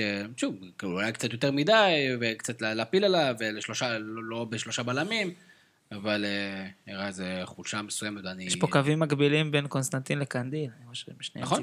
נכון, נכון. למרות ששוב, קנדיל כן עשה שנה אחת במכבי תל אביב כבר לפני, בגלל זה האכזבה שלי קצת הייתה יותר גדולה, אבל... אה, ומצד שהוא לא קיבל הרבה הזדמנויות, אבל חשבתי שהוא לפחות יהיה מועמד. אבל זה גם חלק מהעניין שאיביץ' נתן פחות הזדמנויות. זו בית"ר ירושלים, בית"ר ירושלים תמשיך להוסיף צבע, אנחנו מאוד מאוד מקווים שגם הקהל יוכל לחזור לכל הקבוצות, ובטח גם לבית"ר ירושלים, אה, ולא רק שיתאספו בחוץ וכללו את עומר לוי. אה, זה, זה נגיד פחות, אה, פחות נעים.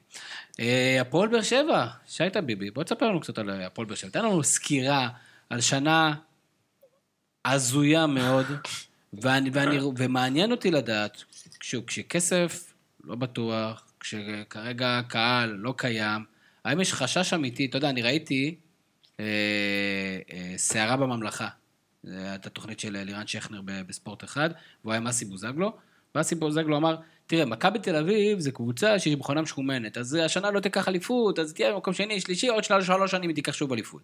והפועל באר שבע, עוד 40 שנה לא תיקח שוב אליפות.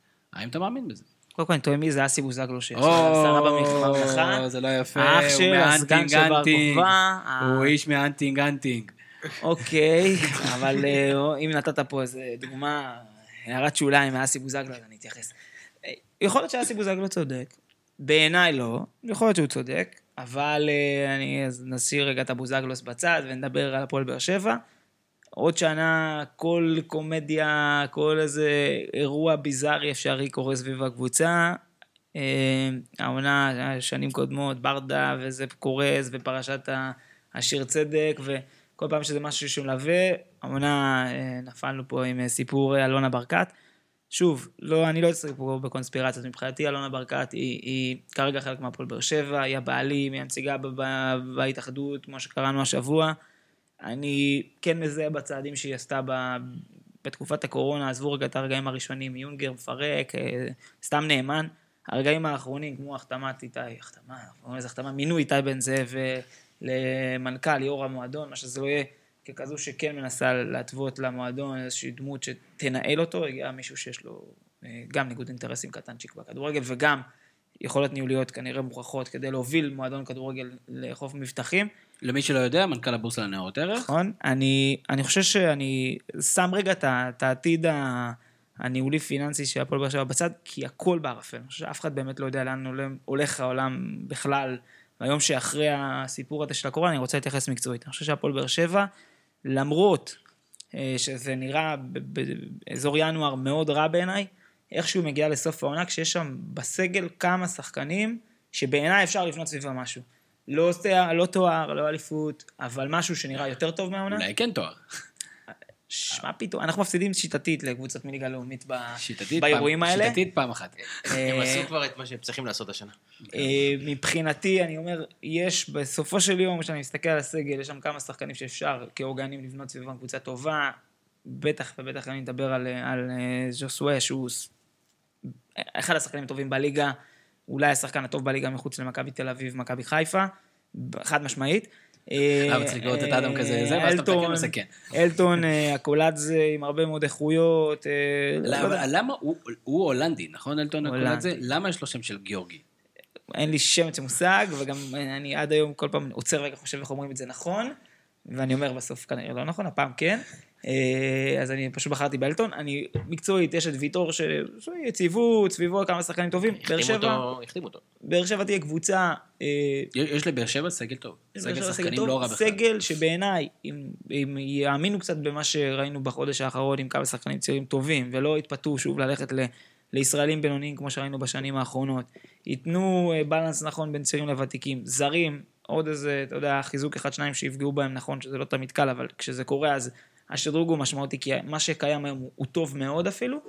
באר שבע יכולה להיות, להיות על תקן הביתר ירושלים הזו של העונה, אה, קצת יותר יציבה, ואולי, אם גם, אתה יודע, הדברים יתחברו נכון, לרוץ אפילו מדרגה אחת קדימה למקום השני, לאזור המקום השני, אנחנו באמת לא יודעים לאן זה הולך, אבל העתיד המקצועי של הפועל באר שבע לא רע, הוא לא לקראת פירוק, הוא לא לקראת איזה אה, אה, קבוצה שמדשדשת, זה לא נראה ככה, מה יהיה קדימה? קטונתי. אני רוצה להתחבר למה שאמרת, וכן קצת לפשפש בשנה אחורה. אפילו שדיברנו על זה כבר, אבל. ממבט של היום, של יולי, אחורה, בתור הפרשן לענייני אלונה, אתה יכול להבין את המהלך שהיא עשתה, היום, ביולי, כי כל נקודת, כל נקודת זמן זה היה נראה אחרת.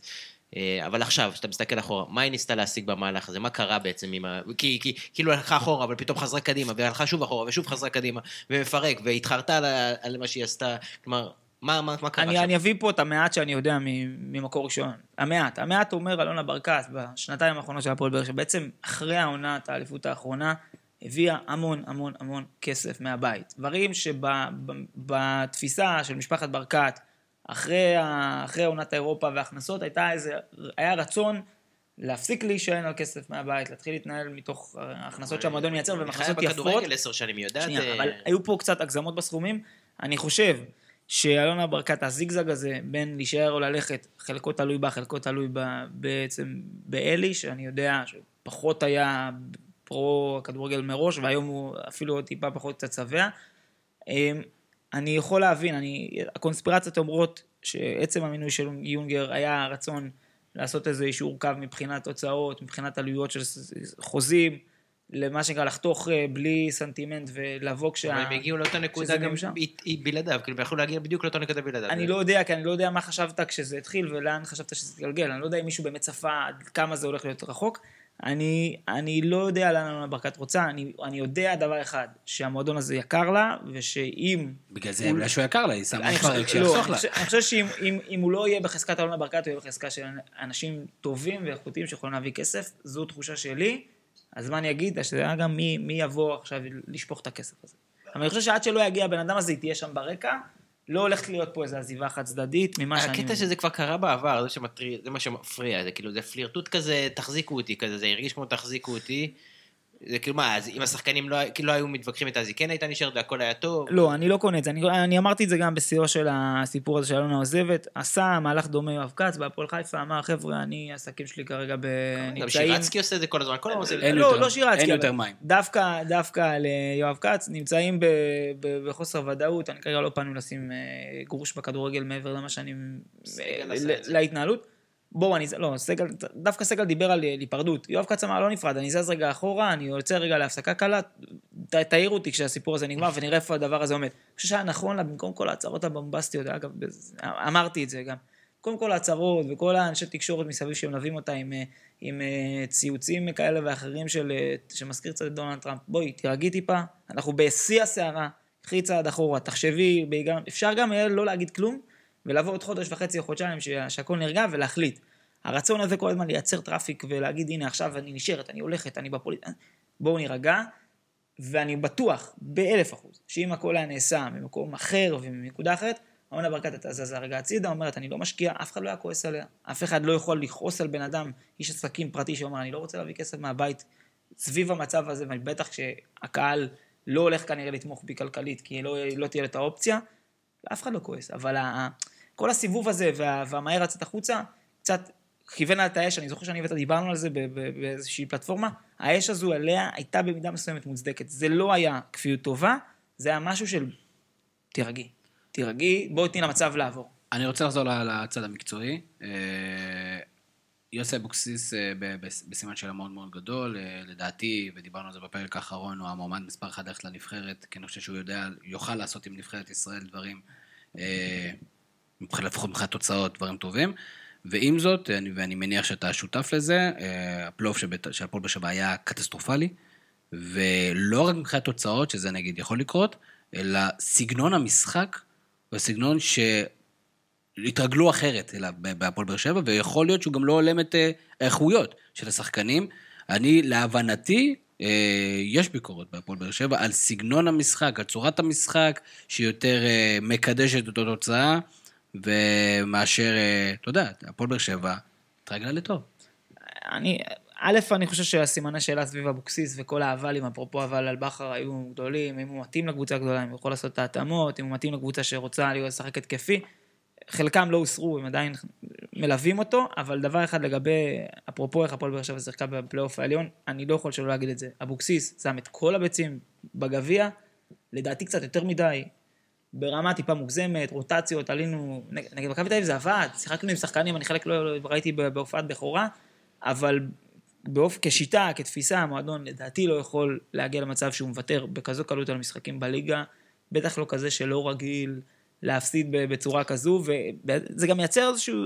השאלה אם באמת המועמדות שלו לנבחרת זה מה שגרם לזה, או ש... לא, כי לא, לדעתי לא. דווקא כן. כי הוא, כי מה, זה הטיקט שלו, יש לו תואר, זה הוא כאילו עוד תואר לזה שהוא מוכן להיות מאמן נבחרת. משהו שאין לו... זה הרבה יותר מרשים מאשר אם הוא היה מסיים ב... לא, שתי- שוב, שתי ניצחונות. אני חושב ש- שזה זה מצחיק, כי בקבוצות, בדרך כלל, מה אומרים? אומרים, יש לכם את הגמר גביע, מעט אומרים, בסדר, יש לנו משחק שבוע הבא, יש לנו מכבי חיפה, עוד שבועיים יש לנו מכבי תל אביב, אנחנו עוד נגיע לגביע. והשיח אצל יוסי אבוקסיס כבר חודש הוא, מה שחשוב לנו זה להגיע לגמר גביע. שיח כן. ערב הקורונה, ניצחון למכבי חיפה, שינה אצל יוסי אבוקסיס מבחינתי את התפיסה, כל החצים, כל הוקטורים הוכוונו לגביע, הוא הלך על זה בכל הכוח, על הליגה הוא ויתר קצת מהר מדי. זה קצת קונספירטיבי כזה, אבל הוא אולי אפילו בתודעה שלו, לא במציאות, הוא כן כיוון להישגים שכן יקדמו אותו לנבחרת, כמו המשחק מול מכבי תל אביב, אם זה באמת היה נכון, אז מול מכבי תל אביב הוא היה צריך לעלות עם, אה, עם, אה, עם נערות ג', אבל הוא כן רצה לנצח את זה, כי זה כן משהו שיזכרו, וכן משהו גדול שייקח את זה. ניצחתי את מכבי תל אביב הוא בבלתי שלו- מנוצח. אולי הם נערים ב'.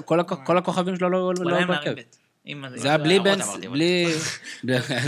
אתה צודק, כולם שם היו גברים. בסדר. אבל אה, אני לא חושב, אני גם... אני חייב גם להגיד עוד משהו. אולי- אני, יוסי אבוקסיס במעמדו, ובצורה שהוא בנה את עצמו מלמטה, עד שהגיע לקבוצה מובילה בכדורגל הישראלי, עם, כמו שאמרנו, סגל טוב, וכנראה שכן יהיה שם איזה בסיס כלכלי, למה בכלל הוא רוצה ללכת לנבחרת ישראל? כן, גם אני לא מבין. אני- הוא אני- יכול רק, זה יכול רק להרוס לו את הקריירה, באמת. עכשיו, אני- אני מבין למה נבחרת ישראל תרצה את יוסי אבוקסיס. אני לא האמת- מבין למה יוסי האמת- אבוקסיס רוצה האמת ללכת לנבחרת שגם הוא ישראל. גדל בדור של ברקוביצ'ים, זה לא הדור של החדשים, הוא גדל בדור של מה, ברקוביץ'. שלא רוצים לאמן, רוצים רק לאמן בנבחרת? שהנבחרת מבחינתם היה משהו מצליח, קודם כל יחסית, כמובן יחסית, שמסב הרבה אושר למדינה, והיה משהו מאוד מאוד מאוד חשוב ודומיננטי. יוסי בק- אבוקסיס, חשוב לו להסב אושר למדינה? בקריירה שלהם, הנבחרת של היום, ששחקנים לא סופרים אותה ולא, ההפך, רוצים לא להיות בנבחרת כדי לצאת לחופש לקזינו ברומניה, זה לא הנבחרת של, אז כמה שאתה, אפשר לצחוק על ברקוביץ', בוא, כולנו, אף אחד לא אומר שהוא- מתאים, אבל רואים שזה חשוב אתה לו. יודע מה הנבחרת הזאת עשתה ברומניה? בסדר, אבל אה, זה, חש, זה חשוב לו, אתה רואה שהנבחרת זה משהו, אתה רואה שהוא מאוד רגשי שהוא מדבר על הנבחרת. אה, אתה צודק, וגם אותו דבר כששומעים קלינגר והכל, אבל אני, חושב, אני פשוט חושב שהמעמדים שלהם שונים, וכמו שאני באמת לא יכול לחשוב, לחלום, על זה שברק בכר אומר לו למכבי חיפה כדי ללכת לנבחרת, היום, בסיטואציה הקיימת, זה ממש נראה לי מוזר. אני מסכים. אני, אני גם מסכים, אני לא מבין איזה אינטרס יש למישהו שקיבל קבוצה גדולה במצב יחסית נורמלי פעם ראשונה בקריירה, הכי חצי גם, אתה. יודע מה, גם נגד כל הסיכויים, כאילו, הפועל באר שבע כרגע נמצאת בסיטואציה בעקבות כל השיח, שהוא לאו דווקא נכון, כי אנחנו רואים את הסגל, אנחנו מסכימים שהסגל של הפועל באר שבע הוא טוב. אחרי המשחק הראשון בפלייאוף העליון, היה בית"ר ירושלים נגד הפועל באר שבע, הפועל באר שבע שיחקה ממש ממש טוב. ורוני לוי התראיין בסוף המשחק, ואמר, אליפות. להפועל באר שבע יש סגל של הוא אליפות. גנב שם דעת לחלוטין, אבל אה, בסדר. הוא גנב שם דעת, אבל שוב. דיברנו, אדם אמר את זה על ה... אבל, אבל כולנו הסתכלנו עליו, אמרנו, אתה מסתכל על הסגל של הפועל באר שבע, יש לפועל באר שבע, יש שם שחקנים. יש שם שחקנים, דיברנו על השיח על שחקנים שיכולים לשחק במכבי תל אביב, יש שם לא, שחקנים אז אני שיכולים אומר, להיות... אז הוא יכול, זה בדיוק הפלטפורמה לפועל- ליוסי אבוקסיס, לקחת קבוצה כביכול נגד כל הסיכויים, כי הנה, סיימה מקום רביעי. אני חושב שיש לו רק מה להרוויח בנבחרת, ועוד יכול להיות ticket שלו החוצה, זה לא מדויק. אה, אני חושב שאין אין סרט שאבוקסיס בנבחרת עושה משהו חיובי. זה, זה כי, לא כי. זה קמפיין, הקמפיין שאנחנו הולכים עכשיו במוקדמות מונדיאל, זה קמפיין שאתה בהגדרה הולך להיכשל בו. אתה לא יכול... אבל זה הצלחה, בוא- נגדיר, אתה הולך? להפסיד הרבה משחקים. אתה הולך בסדר, לא לעלות. בשביל זה אתה לא מביא שנייה, שנייה, שחקן. אני רוצה... יוסי אבוקסיס, כשהוא מפסיד, עם הסגנון המשחק שלו, אז, אז זה lose-lose. כי, כי זה יוסי אבוקסיס, הוא בא, הוא משחק עבור הניצחון, עבור להשיג את המטרה. אתה אומר, אוקיי, אני, אני במרכאות אסבול את, ה, את, ה, מה ש, את הסגנון בשביל להשיג מטרה. אם אין מטרה... אמרנו שאנחנו מעדיפים, שניסינו את כל המאמנים המתקפים והמוצלחים שרצים לאליפות, הגיע. הזמן לקחת מאמן שיודע קצת לסגור יותר טוב ול- ולשחק אני לא, תוצאה. אני חושב שההגדרה הייתה מאמנים התקפיים, אלי גוטמן הוא לא מאמן אה, אה, התקפי בהגדרה, זה, היה- זה מאמנים שהצליחו בליגה, וגם יסו אבקסיס נמצא באזור הזה, אני לא חושב שיש בו משהו שונה מהמינויים לפני הרצוג באיזושהי אה, דרך.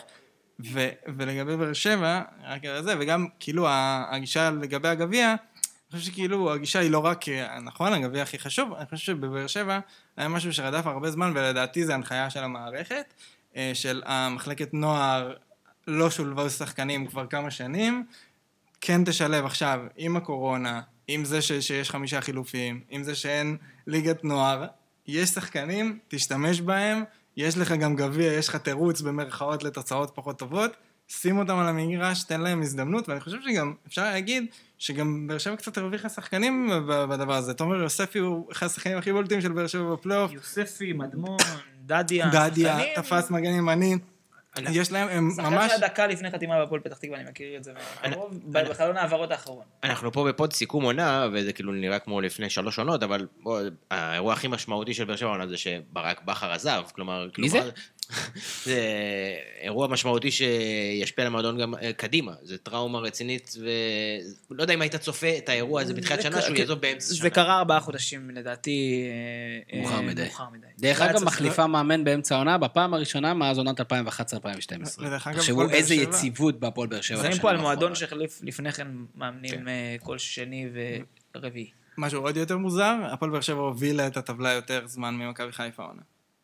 שזה היה כמה מחזור אחד? שלושה. עד שהם הפסידו בבלומפילד. הם התחילו חזק. כן.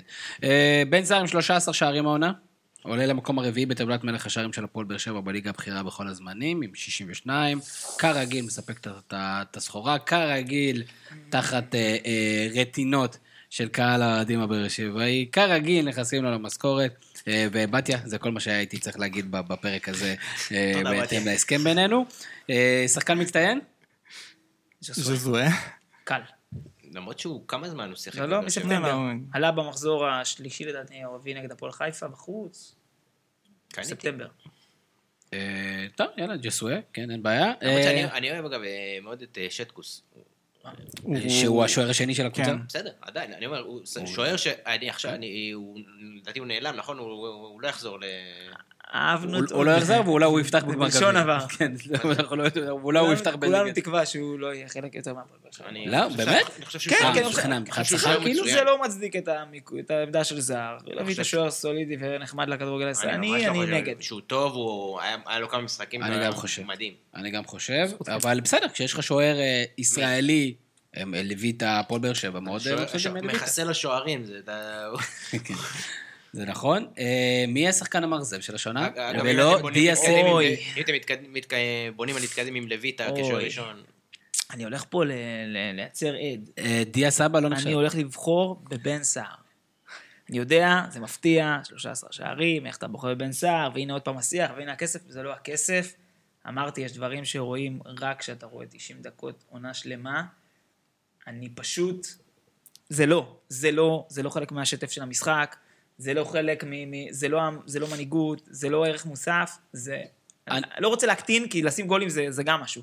לי אישית מאוד קשה אני עם בן חושב. שזה פופוליסטי להגיד לא בן יודע. סער בקבוצה עם דוד קלטינס. אני גם רוצה להגיד דוד קלטינס, אבל... אבל הוא אחלה גבר והוא עושה לייקים. לא, אבל זו פעם, זו עונה ראשונה שאני מסכים עם שי לגבי בן סער, אני לא הסכמתי ראשונה בעונות, לאחרונה. אני- אני לא הסכמתי ב- ב- בעונות קודמות לגבי לא ח- זה גם הטענה לא היה. חלק ממה שסיכמנו לפני הפודקאסט, שאתם תריבו. עוד כן. משהו קטן בבול באר שבע זה שבשקט בשקט אה, שיר צדק שכבר היה מחוץ לכדורגל פחות או יותר חזר לשחק כדורגל ואמרו פה שהוא כבר בבאר שבע לא ידרוך וכל מיני דברים. נכון, הם עברו לארח באשדוד.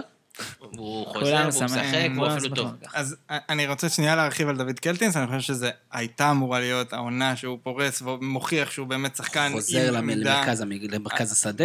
עם עמדה משמעותית, ושחקן משמעותי. בליגה, ולא זה. עוד שחקן שנראה לי ראוי לציון באכזבה, זה לא הייתה. שהיה, התחיל את העונה, שחקן נבחרת, שחקן שלקח אליפויות, נתן עונה ממש ממש לא טובה. עמית ביטון היה יותר טוב ממנו עונה, וזה משפט מוזר להגיד. אני מסכים.